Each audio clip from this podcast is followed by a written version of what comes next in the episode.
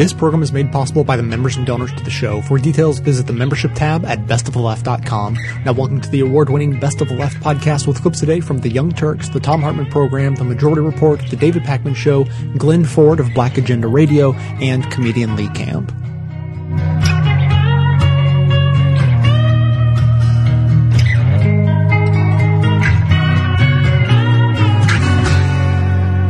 The number of Americans self-identifying as liberal is at an all-time high, but don't get too excited yet. The number is still very low. So Gallup has been asking this question since 1992, and the number today is 23% of Americans self-identifying as liberals. Now, I'm, I'm pleased with that. Oh, uh, we'll, we'll, Well, we'll- it's progress. let's uh, hold one second. So we got 38% of Americans as conservative. Uh, that is actually down from an all-time high in 2010 of 40. Uh, 34% of Americans identifying as moderate. I have huge problems with not asking the question, but what people will interpret this Yeah, to right. mean. No, like, no, no, you jump in. Well, they're going to jump. They're going to presume that the moderates are evenly split, or that they embrace exactly as much of the conservative ideology as the liberal Yeah. ideology. The problem, of course, is the words. Everybody likes the word conservative, and liberal still is a bad word. Yes. If you ask the question progressive, we already know that it does better, which is why Yeah. we're trying to embrace that word. Although I was at a, a dinner honoring your father in Washington, and I got I was lucky enough to sit next to George McGovern, former presidential nominee, former senator, uh, and uh, somebody on the stage said progressive, and he leaned over to me and said, "I hate that goddamn word.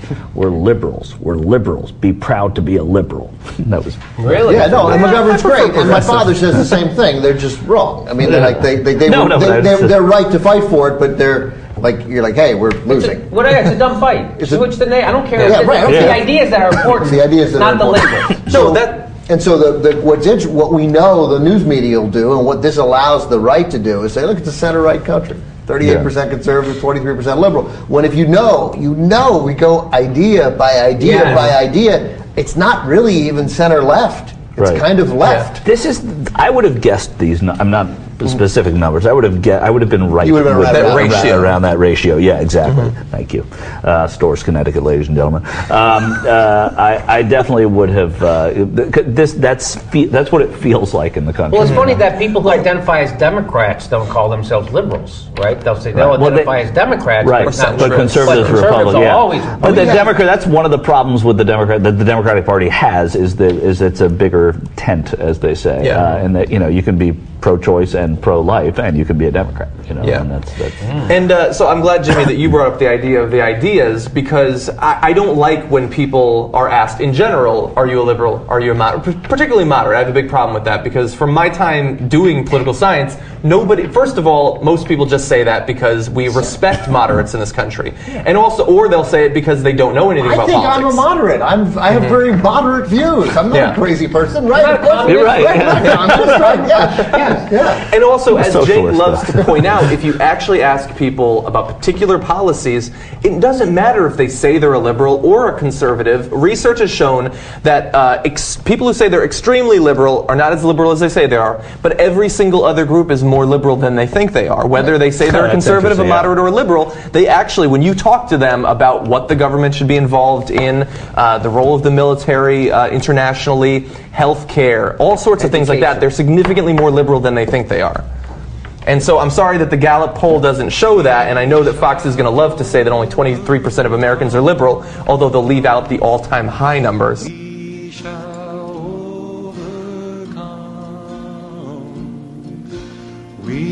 Shall overcome someday.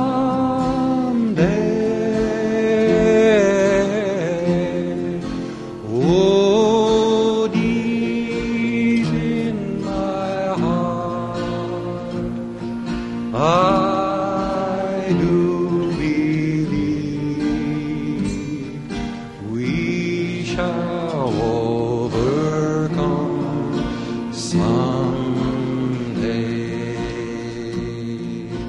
You know, normally I don't turn my show over to dead presidents, but uh, Harry Truman. Here's the speech that I would like to hear Barack Obama give tonight. This is Harry Truman in 1948. This is his acceptance speech to, to run for president of the United States. So it's not a State of the Union address. It doesn't have quite the you know, the, the calm demeanor that a State of the Union address uh, should, uh, or historically has, let's say. But I think that there's some good lessons in this speech. So just listen to this. This is uh, uh, soon to be. This is the actually he was the vice president of the United States when he gave this speech. Harry Truman. The people know the Democratic Party is the people's party, and the Republican Party is the party of special interest, and it always has been and always will be. Yes, said the people. We get that. I'd like to say a word or two now about what I think the Republican philosophy is. And I'll speak from actions and from history and from experience. The situation in 1932 was due to the policies of the Republican Party control of the government of the United States.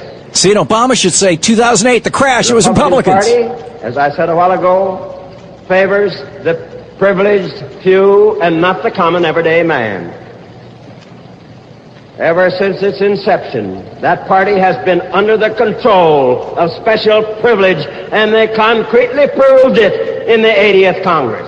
Obama should call out the rich, The too. field of labor, we needed moderate legislation to promote labor management harmony.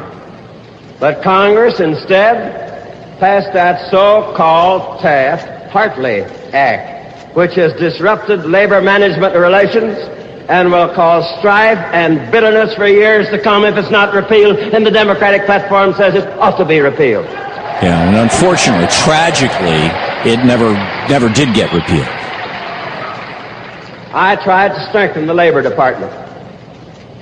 The Republican platform of 1944 said if they were in power, they'd build up a strong Labor Department. You know what they've done to the Labor Department? They've simply torn it up. There's only one bureau left that's functioning, and they cut the appropriation on that, so it can't hardly function. I recommended an increase in the minimum wage. Hmm. What did they get? Nothing. Absolutely nothing. I suggested that the schools in this country are crowded, teachers underpaid, that there are a shortage of teachers. One of the greatest national needs, more and better schools. I urge the Congress to provide $300 million to aid the states in meeting the present educational crisis. Congress did nothing about it. Congress did nothing about it. Time and again, I have recommended improvements in Social Security law, including extending protection to those not now covered, increase the amounts of the benefits, reduce the eligibility age of women from 65 to 60 years. Congress studied the matter for two years but couldn't find time to extend the increased benefits, but it did find time to take Social Security benefits away from 750,000 people. And they passed that over my veto. It's amazing. He wanted to lower the Social Security age to 60. Harry Truman. I've repeatedly asked the Congress to pass a health program. Health care. The nation suffers from lack of medical care. That situation can be remedied anytime the Congress wants to act upon it. And this was single payer he was proposing. Everybody knows that I recommended to the Congress a civil rights program. I did so because I believe it to be my duty under the Constitution. Some of the members of my own party disagree with me violently on this matter, but they stand up and do it openly. People can tell where they stand, but the Republicans all profess to be for these measures. But the 80th Congress didn't fail to act, and they had enough men there to do it, and they could have had cloture. They didn't have to have a filibuster. There are enough people in that Congress that would vote for cloture. They filibustered a civil rights bill. Now, everybody would like to have low taxes. But we must reduce, reduce the national debt in times of prosperity. And when tax relief can be given, it ought to go to those who need it most and not go to those who need it least as this Republican rich man's tax bill did when they passed it over my veto on the third try. Wow. So this is, you know, he, he'd had a Republican controlled Congress for two years. The first one of these tax bills they sent me was so rotten that they couldn't even stomach it themselves. They finally did send one that was somewhat improved, but it still helps the rich and sticks the knife into the back of the poor. The Republican platform urges extending and increasing Social Security benefits. Think of that. Increasing Social Security benefits, and yet when they had the opportunity, they took 750,000 people off the Social Security roll. Give them hell, Harry. I wonder if they think they can fool the people of the United States with such poppycock as that. I think they can. The American people will not decide by listening to mere words or by reading a mere platform. They'll decide on the record. The record as it has been written. And in the record is the stark truth that the battle lines in 1948 are the same as they were back in 1932 when the nation lay prostrate and helpless as a result of Republican misrule and inaction. In 1932, we were attacking the citadel of special privilege and greed. We were fighting to drive the money changers from the temple. Today, in 1948, we are now the defenders of the stronghold of democracy and of equal opportunity. The haven of the ordinary people of this land and not of the favored classes or the powerful few. See, this is what Obama should be saying. Because of speeches like that in the election of 1948, not only did the Republicans lose control of the House of Representatives, they didn't get control of the House of Representatives back again during the Eisenhower administration, during the Kennedy administration, during the Johnson administration, during the during they didn't get control back again until the Clinton administration. If you're gonna lead my country, if you're gonna say it's free, I'm gonna need a little honesty.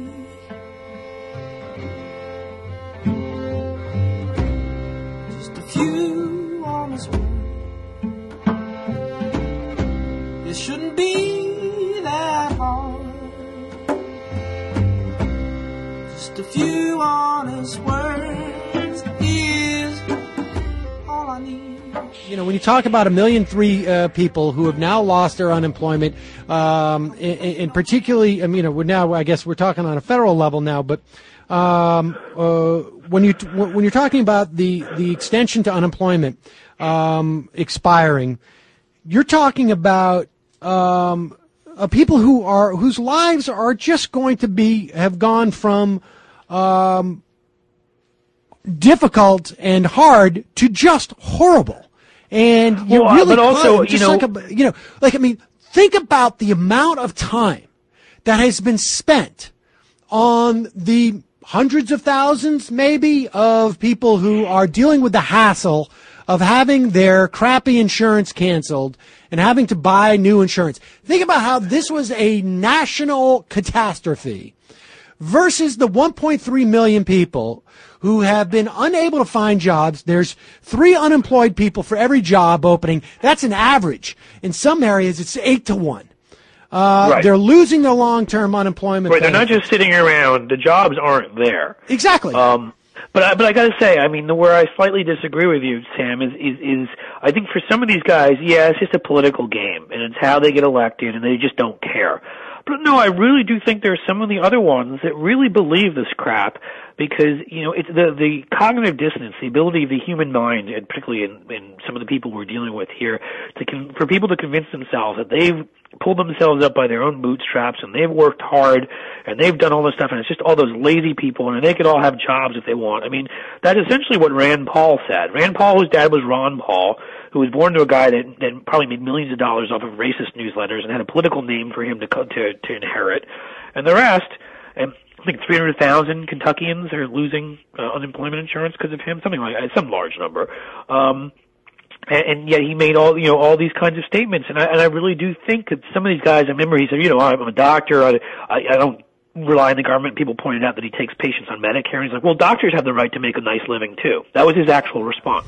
So when you when you you have to remember that you're dealing with people who have this disconnect. You know, Mitt Romney, who said he was a self-made man. You know, he didn't just take his parents' money, except for the house that they bought him initially for his family. Oh, and the, and the stock investments he was able to live off of.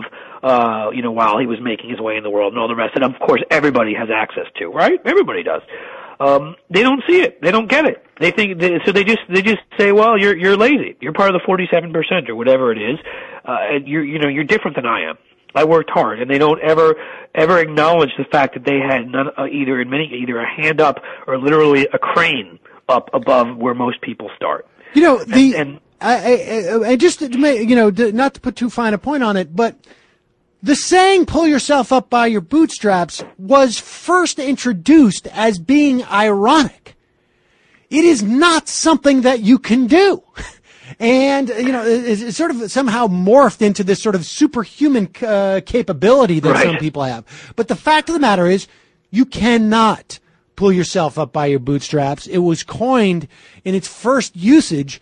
It was, in fact, to show the lunacy of that idea. The idea that you can do this all yourself uh, in, in these type of situations, and so uh, it is. I, I don't, you know, I don't know that there are, are are sadists out there, but there are certainly people who just it's just not their problem. I mean, they just have this perspective Well, yeah, of I, I got think mine. it's both.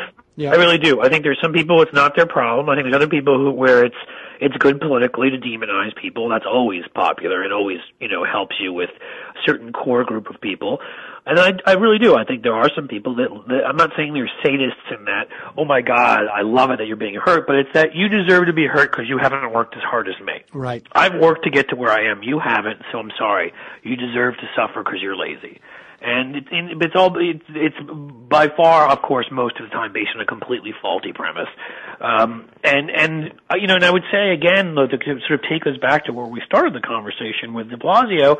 You know, those these guys getting up and making these you know, this inauguration. This is the stuff again that we've talked about and has driven me crazy about President Obama, Democrats in general you know, the, the whole bully pulpit concept, which, you know, obviously was originally what Theodore Roosevelt talked about for just the presidency, but in our, the, the day of our modern media, particularly with social media and the way ideas fly around, the power of ideas, as we've seen, you know, for example, uh, the moving the Overton window on what is acceptable in Social Security. So now we're talking about, you know, what we should have been talking about all along, which is not cutting Social Security, but actually enhancing, adding to it.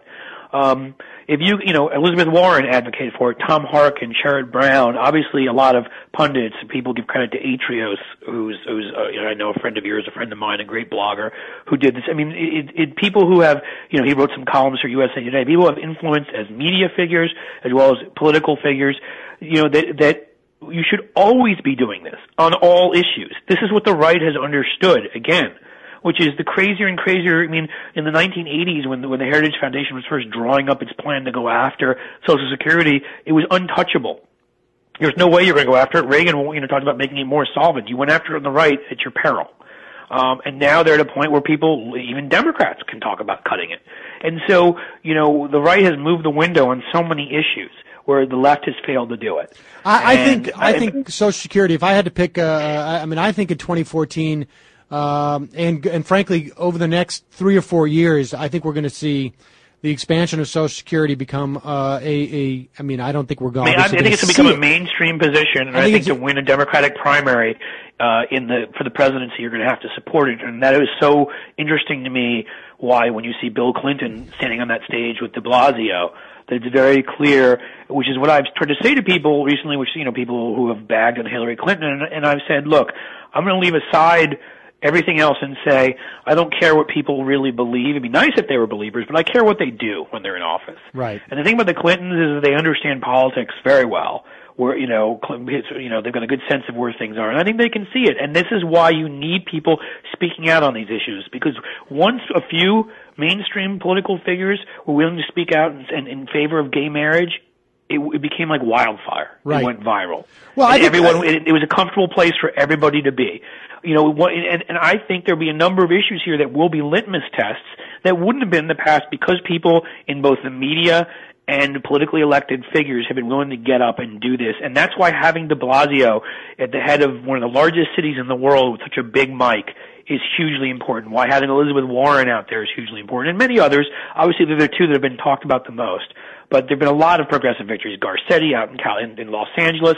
You know, you, you've had a, a lot of very good victories uh, in, in both city elections as well as uh, more recently in some of these state elections, electing some very progressive people, Tammy Baldwin in Wisconsin. And this is going to make a difference, a huge difference going I, forward. I, I mean, I think there there are two factors that are going to add to this. I think one is is that um, we are on one side of the the culture wars at this point. I really do think that's the case. I mean, obviously they're they're not over, but. Um, uh, things like marriage equality, uh, things like uh, even legalization of pot on some level.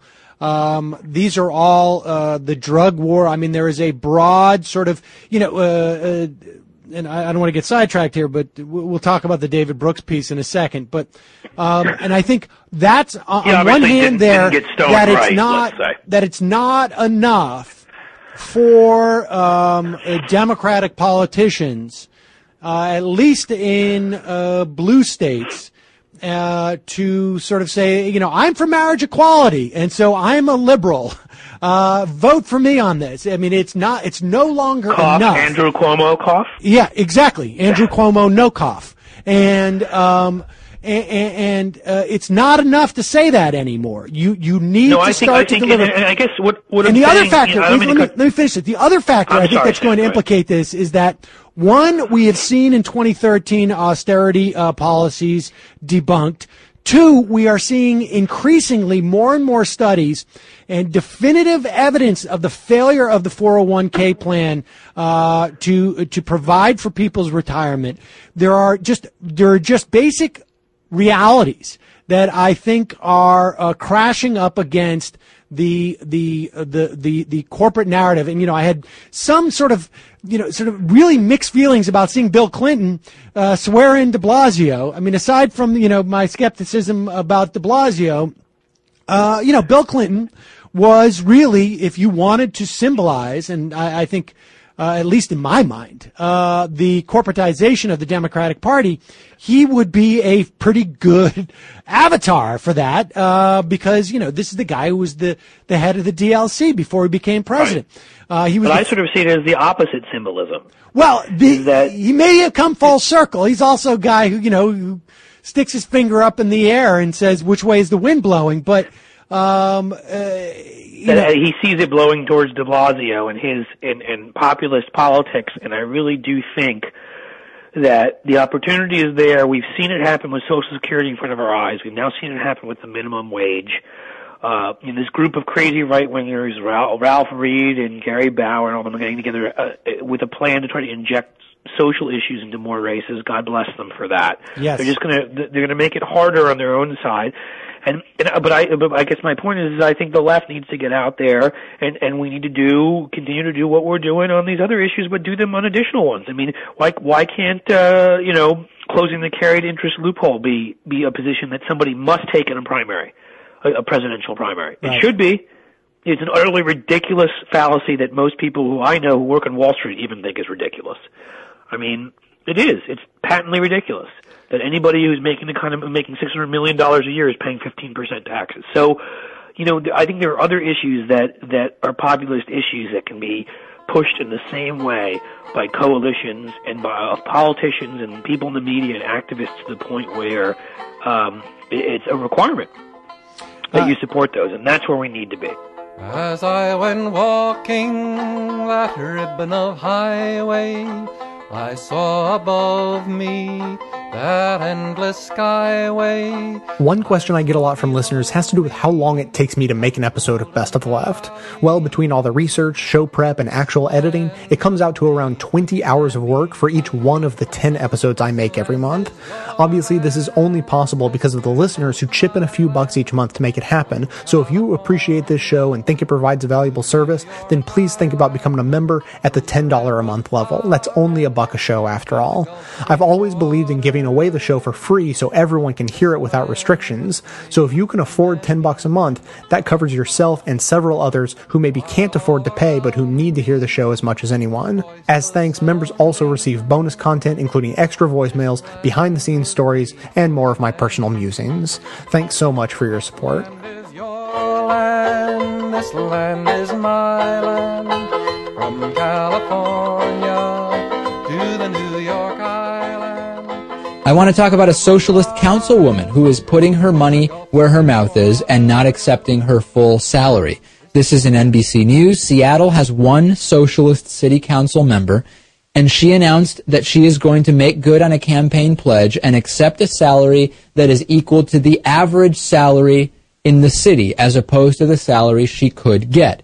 The $117,000 salary that she is entitled to, which by the way, one of the highest city council sal- salaries in the country, all but $40,000 is going to go to different charities, strike funds, women's rights groups, etc. She will keep $40,000 because that is more or less the average full-time pay of someone who lives in Seattle. This is fascinating to me, Lewis. This is this is just interesting because imagine if this rule applied in the House and Senate of the United States. You earn the average salary of those in your congressional district or in your state. Things would be upended overnight. I don't know, David. I think if you, t- I think if you told uh, senators and congressmen that uh, that that was going to be the case, they'd do everything in their power to make sure that billionaires start moving to their state. Right. Would they just mess with the average? Well, then, then, you know, maybe it has to be the median rather than the mean, or, you know, you can figure that out. But Councilwoman Sawant is the first socialist to be elected in Seattle in about 100 years, according to what city council staff told the Associated Press. I think that this is very interesting. We will see how it goes and we'll see what the reaction is. And it just further reinforces we need to change the way that politics is funded and financed in this country. And, you know, even if we did the average salary thing, there could still be gifts. There could still be the promise of huge lobbying uh, jobs when you finish your term and so many other things. We, we've got a lot of work to do.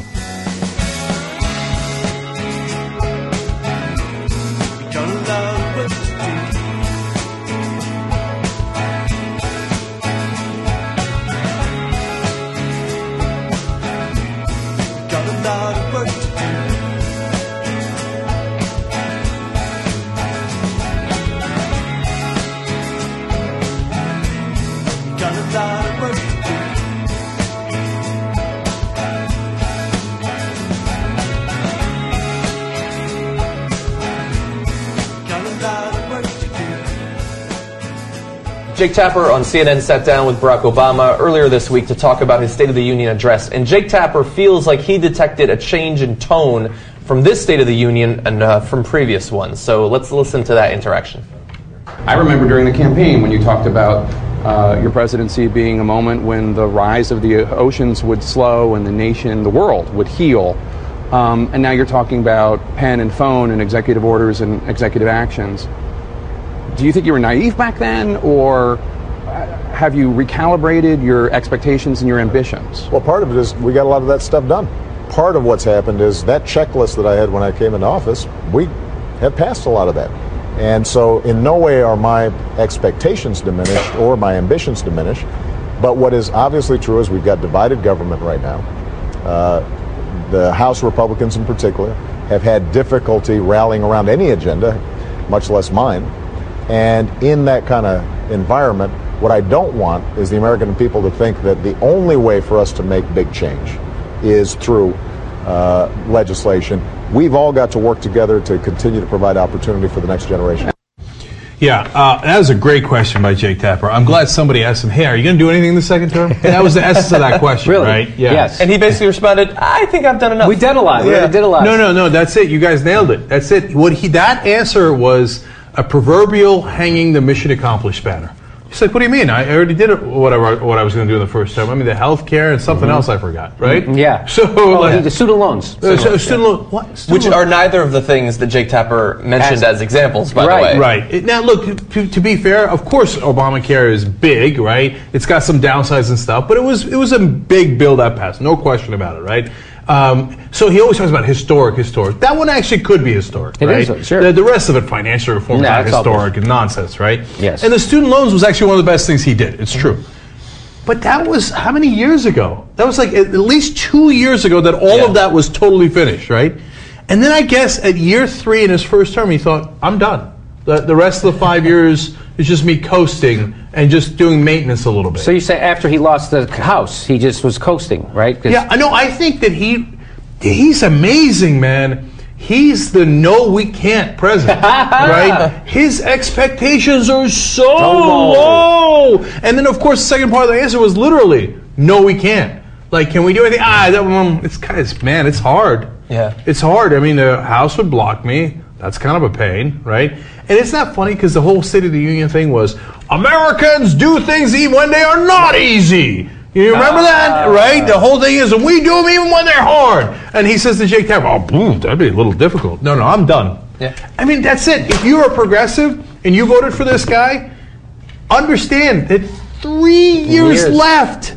And he's He's already over. packed his bags. Mm-hmm. It's over. He's not even going to try for anything grand, let alone, I mean, me- mediocre, maybe something mediocre. But as At far as progressive priorities, kiss him goodbye. At a time when conservative economists are calling for $200 billion a year for infrastructure spending, conservative economists are saying that's what we need right now. Does he even bring that up? Does he talk about it? Not, there is no grand vision or push. Exactly. Yeah.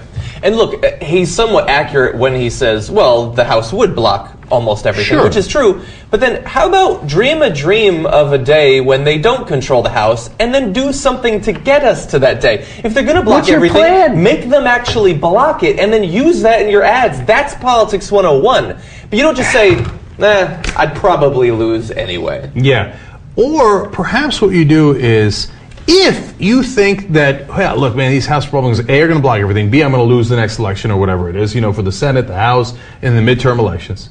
Well, then great. You got nothing to lose. So make the strongest progressive case you possibly can for the next three years. Because you have the bully pulpit. You can change people's minds. Remember when you came out and said you were in favor of gay marriage? That actually moved the polls. It Yeah. swung North Carolina significantly, swung African Americans considerably on that issue. We covered that. You can actually make a difference. I don't know if you know this, President Obama. You're the most powerful man alive.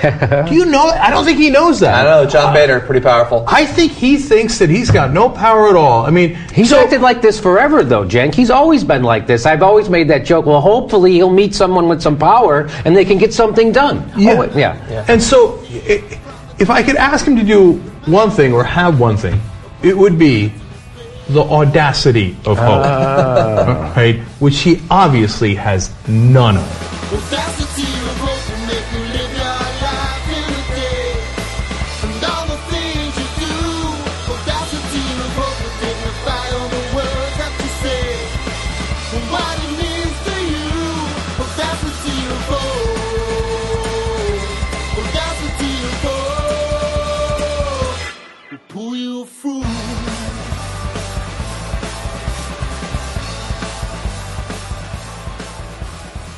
Yesterday we were playing Harry Truman clips. We, you know, we have some Barack Obama clips. I mean, here uh, clip number three, he says climate change is a fact. I mean, this another. There were there were some bright moments in the speech. This this this is another one. This was uh, you know clip number three. Here, listen to this. The shift, the shift to a cleaner energy economy won't happen overnight, and it will require some tough choices along the way. But the debate is settled. Climate change is a fact. There you go. And uh, and he you know he made a good remark about you know trying to blow up Obamacare forty times. You know that we've we've already already uh, litigated that. This is uh, clip number seven. Um, the president had this to say. Now, I do not expect to convince my Republican friends on the merits of this law. but I know that the American people are not interested in refighting old battles. So, uh, again, if you have specific plans to cut costs, cover more people, increase choice, tell America what you do differently. Let's see if the numbers add up. But let's not have another 40 something votes to repeal a law that's already helping millions of Americans like Amanda. The first four, 40 were plenty. So, you know, there's a few few high points, but by and large, it was not. You know, remember, I mean, none of us probably remember. I, I'm guessing anybody who's old enough to remember the, these speeches is is no longer with us. Uh, but back in the day, this was 1936 in Madison Square Garden. The President of the United States, Franklin Delano Roosevelt, speaking about the folks that Elizabeth Warren is trying to take on. That this president, in his speech last night, decided, even though two weeks ago he said he was there, the White House was suggesting that he might take them on, decided not to take on. This is the president of the United States back in 36. We had to struggle with the old enemies of peace, business and financial monopoly, speculation, reckless banking, class antagonism, sectionalism, war profiteering. They had begun to consider the government of the United States as a mere appendage to their own affairs. And we know now that government by organized money is just as dangerous as government by organized mob. Now, you know, what's what's wrong with saying that, right? Obama could have said that. And you can hear the applause in the background. I mean, it just goes on and on and on. You want to hear a really long applause line? Listen to the applause line following this one. Never before in all our history have these forces been so united against one candidate as they stand today. They are unanimous in their hate for me, and I welcome their hatred. And then comes the applause. And then the next part of the speech is like a really cool part. We're going to get there. But people went nuts. I mean, you know, I didn't see President Obama getting any kind of applause lines like this last time. Of course, the State of the Union is a little more distinguished than this was a campaign rally in 1936. But um, actually, it wouldn't have been a campaign rally. It would have just been a speech. Because 36 was not a presidential election year, was it? 32, 36. Yeah, it was. The, it was the presidential. So this was a campaign rally. Yeah. Um, so anyhow, here, here, then he says. You know, first of all, he says they hate me. I'm, eh, I, and, and now he says I, I got these guys. I got them. I should like to have it said of my first administration that in it the forces of selfishness and of lust for power met their match. I should like to have it said, wait a minute, I should like to have it said of my second administration that in it these forces met their master. In other words, I actually kicked, I just kicked their butts right across the room, and I did it for the last four years, and I was president of the United States, and I'm running to run to be the president again. And this was, keep in mind, by 1936, FDR had cut unemployment in half from the Republican Great Depression. In fact, he called out the Republicans continuously for causing that Great Depression. It, it, it, it's really, you know, quite remarkable what he had to say. In fact, I think I've got this, this, he's, he's talking about, you know, for 12 long years, right? He's talking about the Harding administration, the Coolidge administration, and the Hoover administration. For 12 long years, America suffered as a result of these, of these Republican administrations. Uh, for for nine years, actually, there was there was this phony prosperity, and then three years of the Great Depression, 1929 to 1932. Um, he's talking about this time. For 12 years, our nation was afflicted with hear nothing, see nothing, do nothing government. And, you know, yes, everybody got it. hear nothing, do nothing, see nothing government. And that's what the Republicans are doing right now in the House of Representatives. But we're- we're not even going to meet. FDR continues. The nation, the nation looked to that government, but that government looked away. Nine mocking years with the golden calf and three long years of the scourge. The scourge. Nine crazy years at the ticker and three long years in the breadline. Get it? I mean, he's just, it's like Obama could have been talking about the Bush Depression last night. He didn't. Nine mad years of mirage and three long years of despair. And my friends, powerful influences strive today to restore that kind of government with its doctrine that that government is best which is most indifferent to mankind. Which is basically, you know, Rand Paul's philosophy. For nearly four years now, you have had an administration which instead of twirling its thumbs has rolled up its sleeves. And he did. He, And I can assure you that we will keep our sleeves rolled up.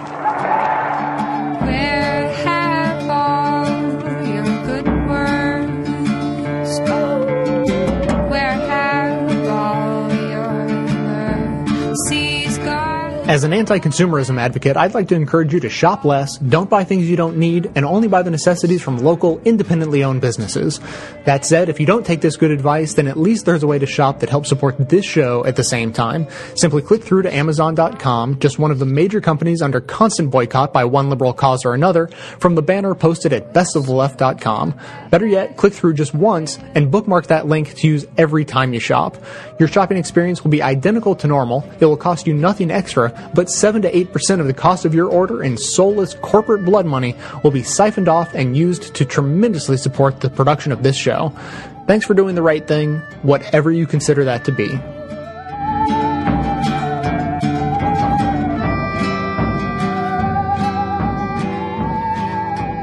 This is not your usual Black Agenda radio commentary. Don't be shocked, but this week, history requires that we say something good about President Obama, at least in comparison with his predecessor and political mentor, Bill Clinton. In the case of Debo Adegbile, Obama's nominee to head up the U.S. Justice Department's Civil Rights Division, the first black president has behaved far more honorably than did President Clinton, who nominated black lawyer Lani Guinier to the same position in 1993. Guinier, like Adegbile, had once worked for the NAACP Legal Defense and Education Fund. She came to national attention by proposing formulas for elections that would avoid allowing majorities to completely shut out minority voters through a system that would more resemble proportional representation than the U.S. game of winner take all. Predictably, the Guinier nomination ran into fierce opposition, just as Adegbile's did 19 years later. But Lani Guinier never got a chance to testify on her own behalf before the U.S. Senate. President Clinton withdrew her nomination as soon as the going got rough. Then, adding insult to injury, Clinton claimed that he wasn't backing off Guinier for fear of losing, but because he'd finally gotten around to reading what she'd written about voting and didn't like it. In other words, Clinton punked out, left his nominee twisting in the wind, and then blamed her for it. A thoroughly dishonorable political performance. President Obama, on the other hand, stuck with Debo Adegbile all the way through the process. Ultimately, seven Democrats joined Republicans in rejecting the nominee on the outrageous grounds that the NAACP Legal Defense Fund had been part of Mumia Abu Jamal's death penalty defense appeal. Obama issued a scathing condemnation of the lawmakers. He called the campaign against Adegbile, who's now senior counsel for the Senate Judiciary Committee, a travesty based on wildly unfair character attacks against a good and qualified public servant.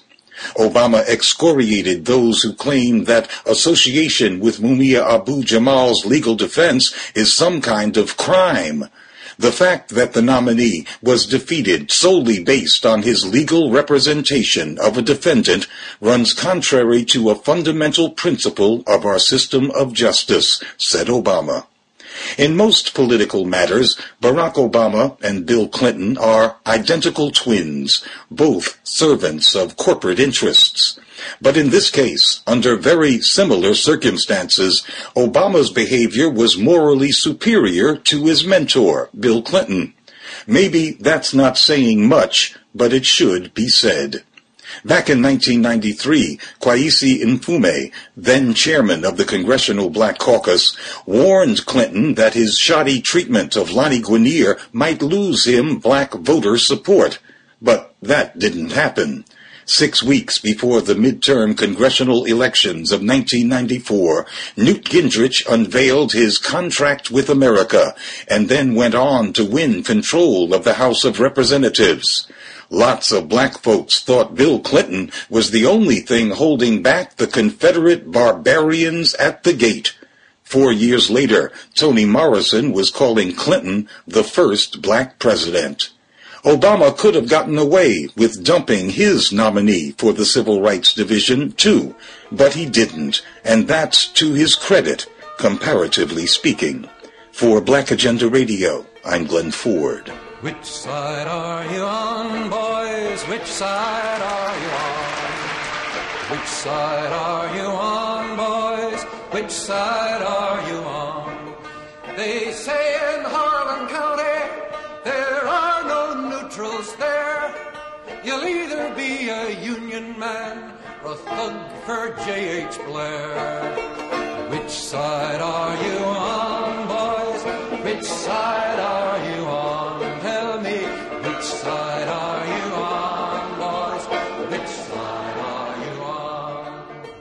I thought it would be interesting. We haven't done this for a little while.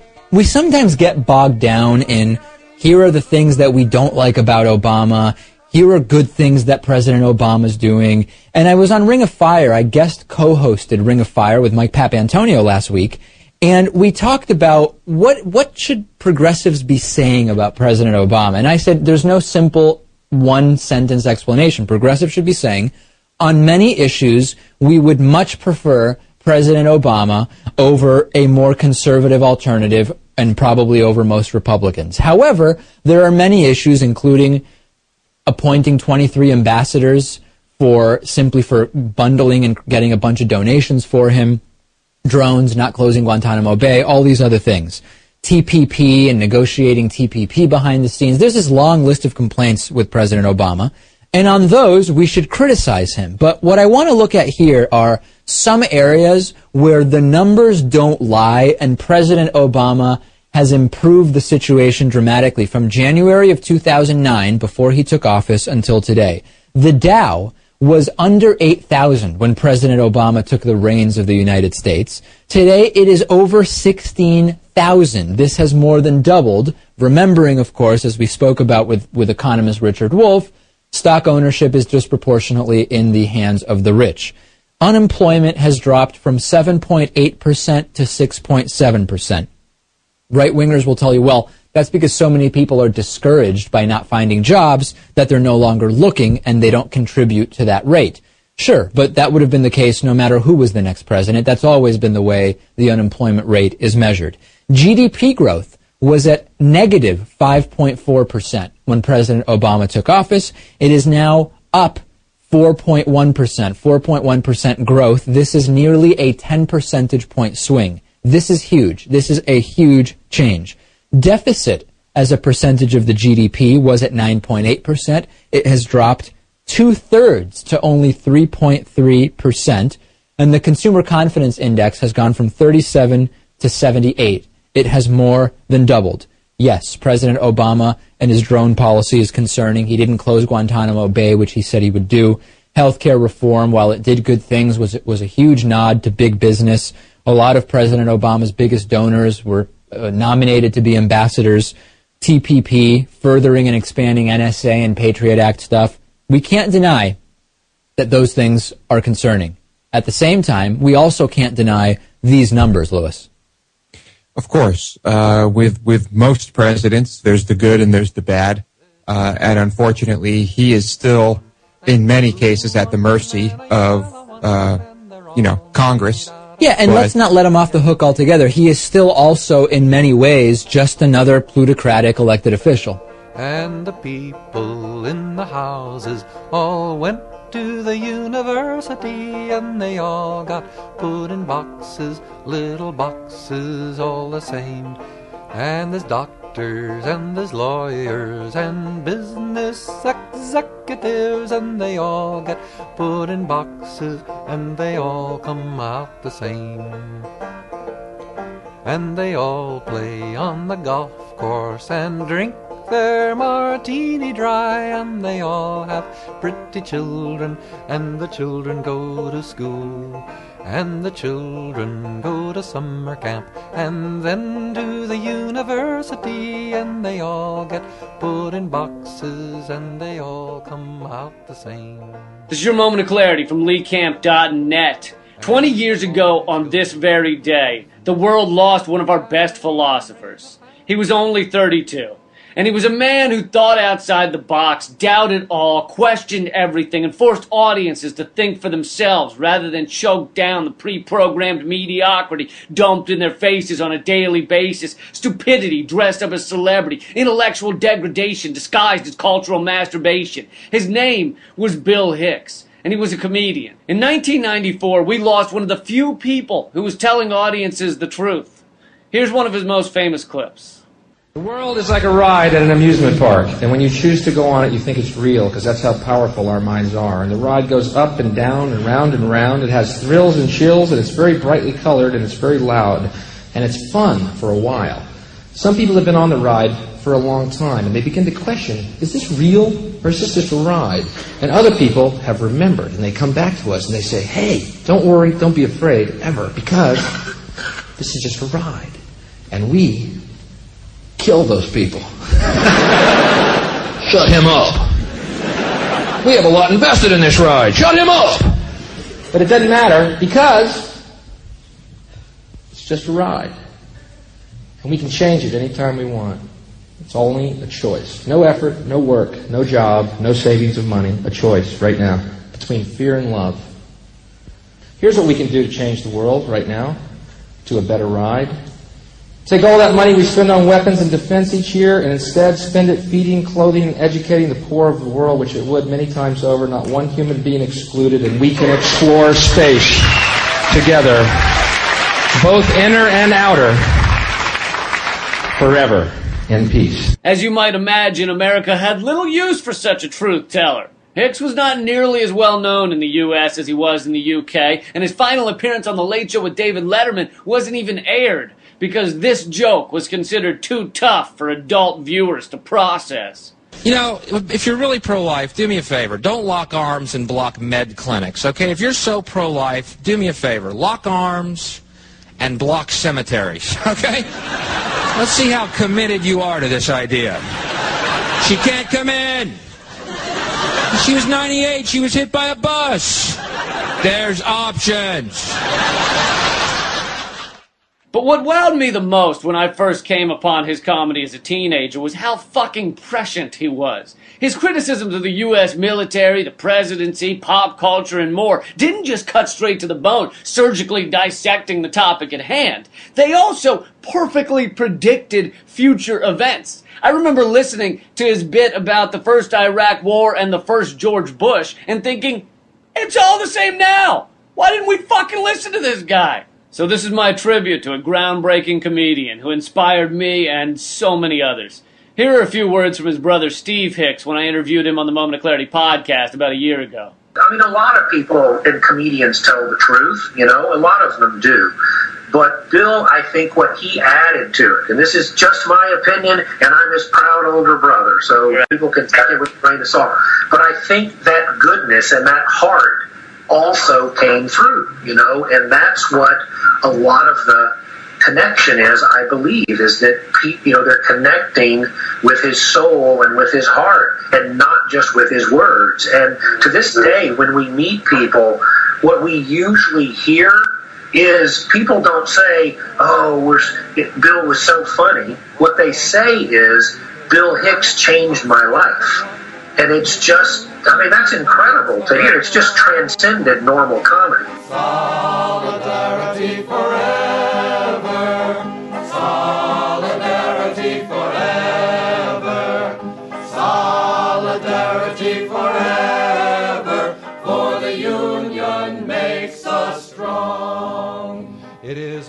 We plowed the prairies, built the cities where they trade, dug the mines and built the workshops, endless miles of railroad laid.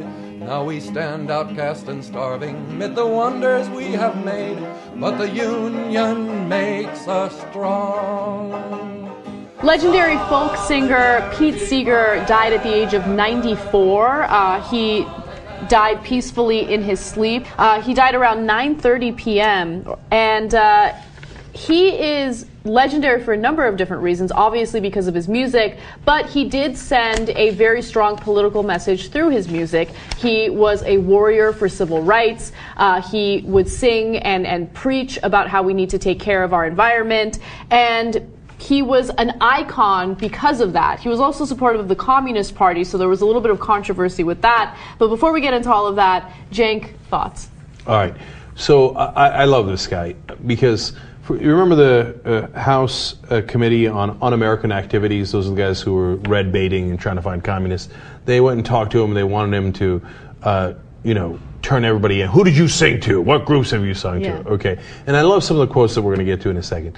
Uh, but it, it's it was a great reminder of how liberal folk singers were and country singers were back in the day. It's kind of ironic because now country singers are supposed to be the conservatives and the Republicans, and we have idiots like Hank Williams Jr. But back in the day, Johnny Cash was as liberal as it gets. I mean, check out you know uh, Man in uh, Black. It's like an amazing, wonderful progressive song. Willie Nelson, and then when you go to folk singers, you've got Pete Seeger, Woody Guthrie. You know, This Land Is My Land again, also uh, charged with being a communist. And and these guys are old school. Man, this guy, he got his love of folk music when he went to a fair in 1935. Isn't that insane? He went to a music festival in 1935. Okay, so I mean, some of his hits were in the 1940s.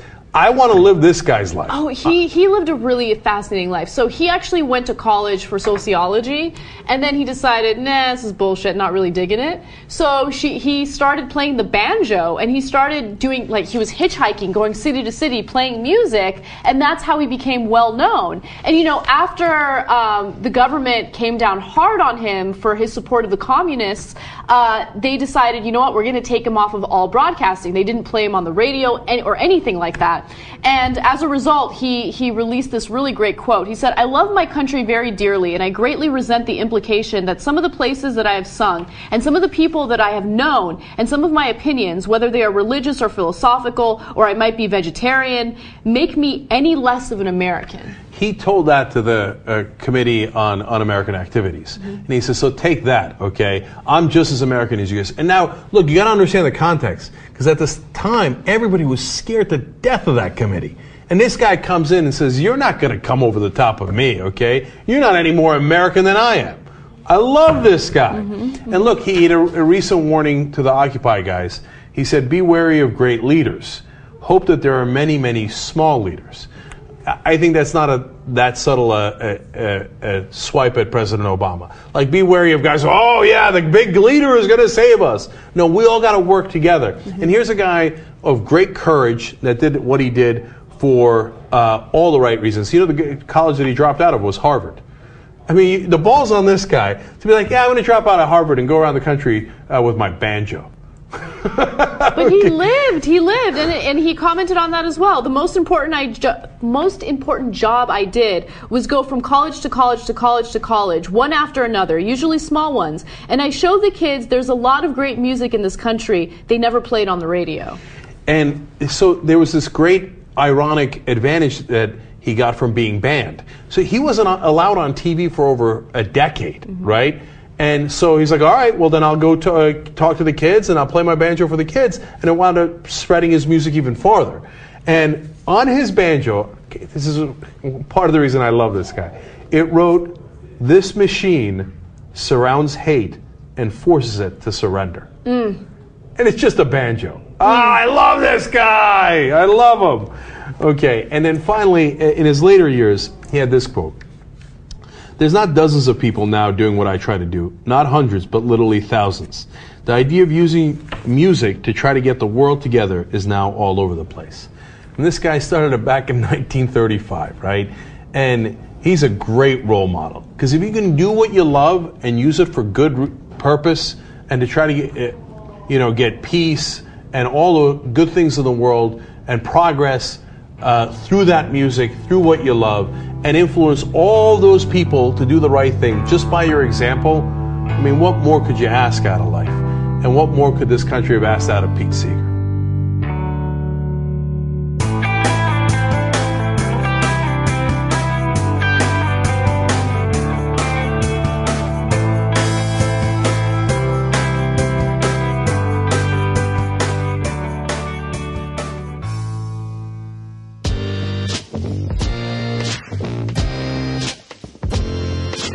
Hey, Jay, this is Marty calling from Los Angeles.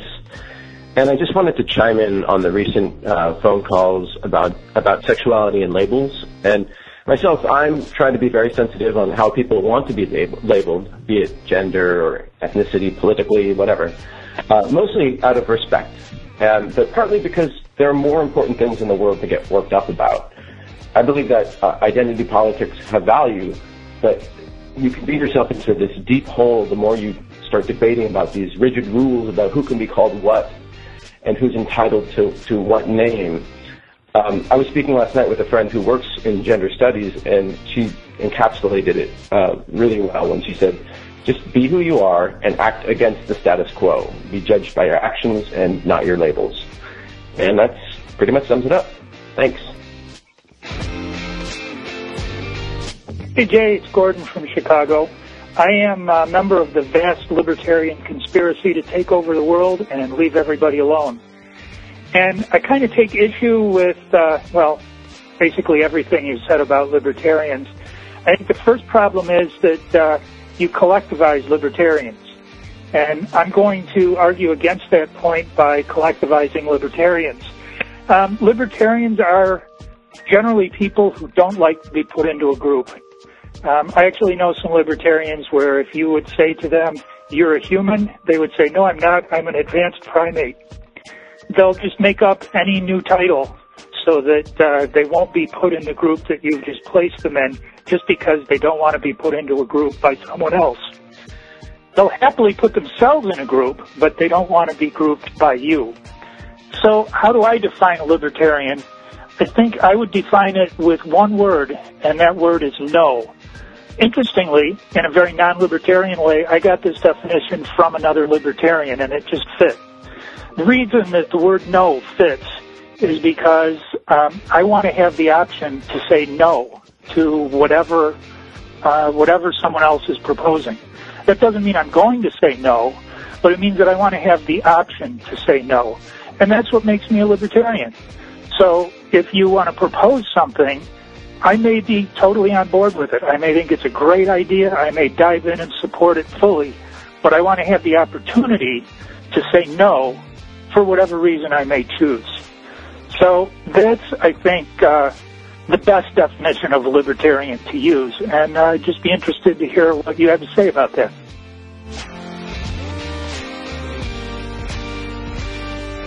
Thanks for listening, everyone. Thanks to the volunteers who helped gather clips to make the show possible, and thanks to all those who called into the voicemail line. If you'd like to leave a comment or question of your own to be played on the show, the number to dial is 202-999-3991. So to respond about libertarianism, I've talked about this on the show before, but it's been a while, so I don't mind uh, repeating myself.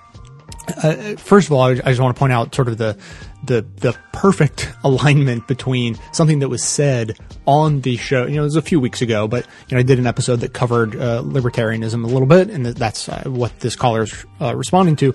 And one of the segments started off by saying, you know, one of the best ways to defeat libertarian arguments is to let them talk because they sound absolutely crazy to the vast majority of you know sane people in society. And I'm not saying necessarily that this caller was crazy, but he referred to other people. And I, I've got to say, I've heard a lot of stupid things said by a lot of libertarians, but I think the idea of refusing to allow oneself to be grouped in this example as a human is about the, you know, it, it's up there in the list of really profoundly stupid things I've ever heard because if if anyone really feels the way this caller describes them to feel, then they are seemingly very obviously missing the entire point of sort of the system of classifications we use. You know, it as if me saying that you're a human is the factor that makes you so.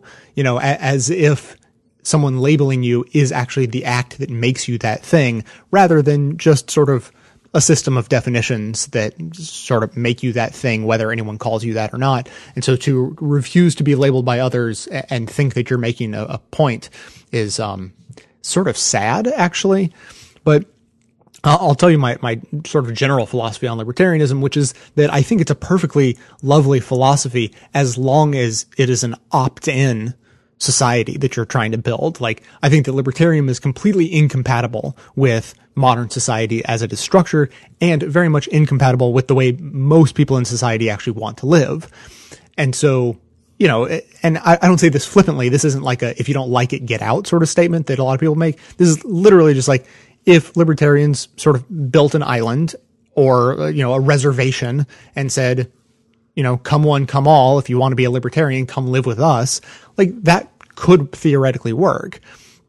But to try to impose libertarianism on society is, to me, it sounds sort of anti-libertarian, sort of ironically, but it, it, it just doesn't work because although some people feel, feel very strongly about their libertarian values, uh, most people do not, and most people don't want to live that way because you know so the way society works, very broadly speaking, is that society grants an enormous number of benefits to the individuals who live within it, and with those enormous number of benefits comes a number of pesky obligations. So most libertarians, unfortunately, perfectly enjoy the benefits and then, as the caller said, wish to be able to say no to the obligations. And so that is intellectually dishonest, and I would tell those people to go fuck themselves. But then there are plenty who are, you know, very intellectually honest and say, no, I, I don't want the benefits of society either. So since I don't want the benefits of society, allow me to say no to the obligations as well. And to them, I say, that sounds excellent. I am very sorry that your view of the world is not compatible with society. I'm sorry, but you, in order to live the way you want to live, probably have to separate yourself from society in, in a way that sort of resembles, you know, Native American reservations or an island or something like that. Cause it's, it's not going to work to try to, you know, govern a, a society like ours in a liber- libertarian way because pe- people aren't down for that. They, they uh, people want the benefits of society, which is not the same as the conservative talking points of like people wanting free stuff. It's it's literally just like uh, I want for other people to take care of so, sort of the odds and ends for me, so I can focus on what I actually care about. Now, the last time I brought up this idea on the show, caller uh, mentioned that you know, hey, that might be okay for the first generation. You know, the first generation of you know opt-in libertarians who live on their island or are in their reservation. That's great. But then what about their kids? You know, kids brought up in that society don't know about the rest of the world and, and, you know, they don't know that things can work a different way and they haven't opted in. They've just been born into it. And I don't think this came up in the first conversation, but I've thought of it recently that you'd have to do something like an Amish uh, Rumspringa style, uh, you know, where you allow the kids to go out when they turn 16 or whatever and, you know, go explore the benefits of society and see if you want to come back and be a libertarian or join the rest of the world. So those are my basic thoughts. I, I don't personally understand the motivation that, uh, that libertarians have, but I absolutely recognize that these people clearly exist. So, you know, my response, you know, the caller was wondering what my response would be to the desire to just be able to say no is, well, I'm sorry, society doesn't work that way. If you want it to, I think you have to create your own. So that's going to be it for today. Thanks to everyone for listening. Thanks to those who support the show by becoming a member or making one-time donations, as that is absolutely how the program survives. Of course, everyone can support the show just by telling everyone you know about it, leaving glowing reviews on iTunes and Stitcher, and by donating your accounts at donateyouraccount.com slash best of the left. Stay tuned into the show between episodes by joining up with us on Facebook and Twitter, and for details on the show itself, including links to all of the sources and music used in this and every episode, all that information is always found in the show notes on the blog. So coming to you from inside the Beltway yet outside the conventional wisdom of Washington DC, my name is Jay and this has been the Best of the Left podcast coming to you every third day thanks entirely to the members and donors to the show from bestoftheleft.com. And it's a crying shame how we get so trained. We can't see past our sad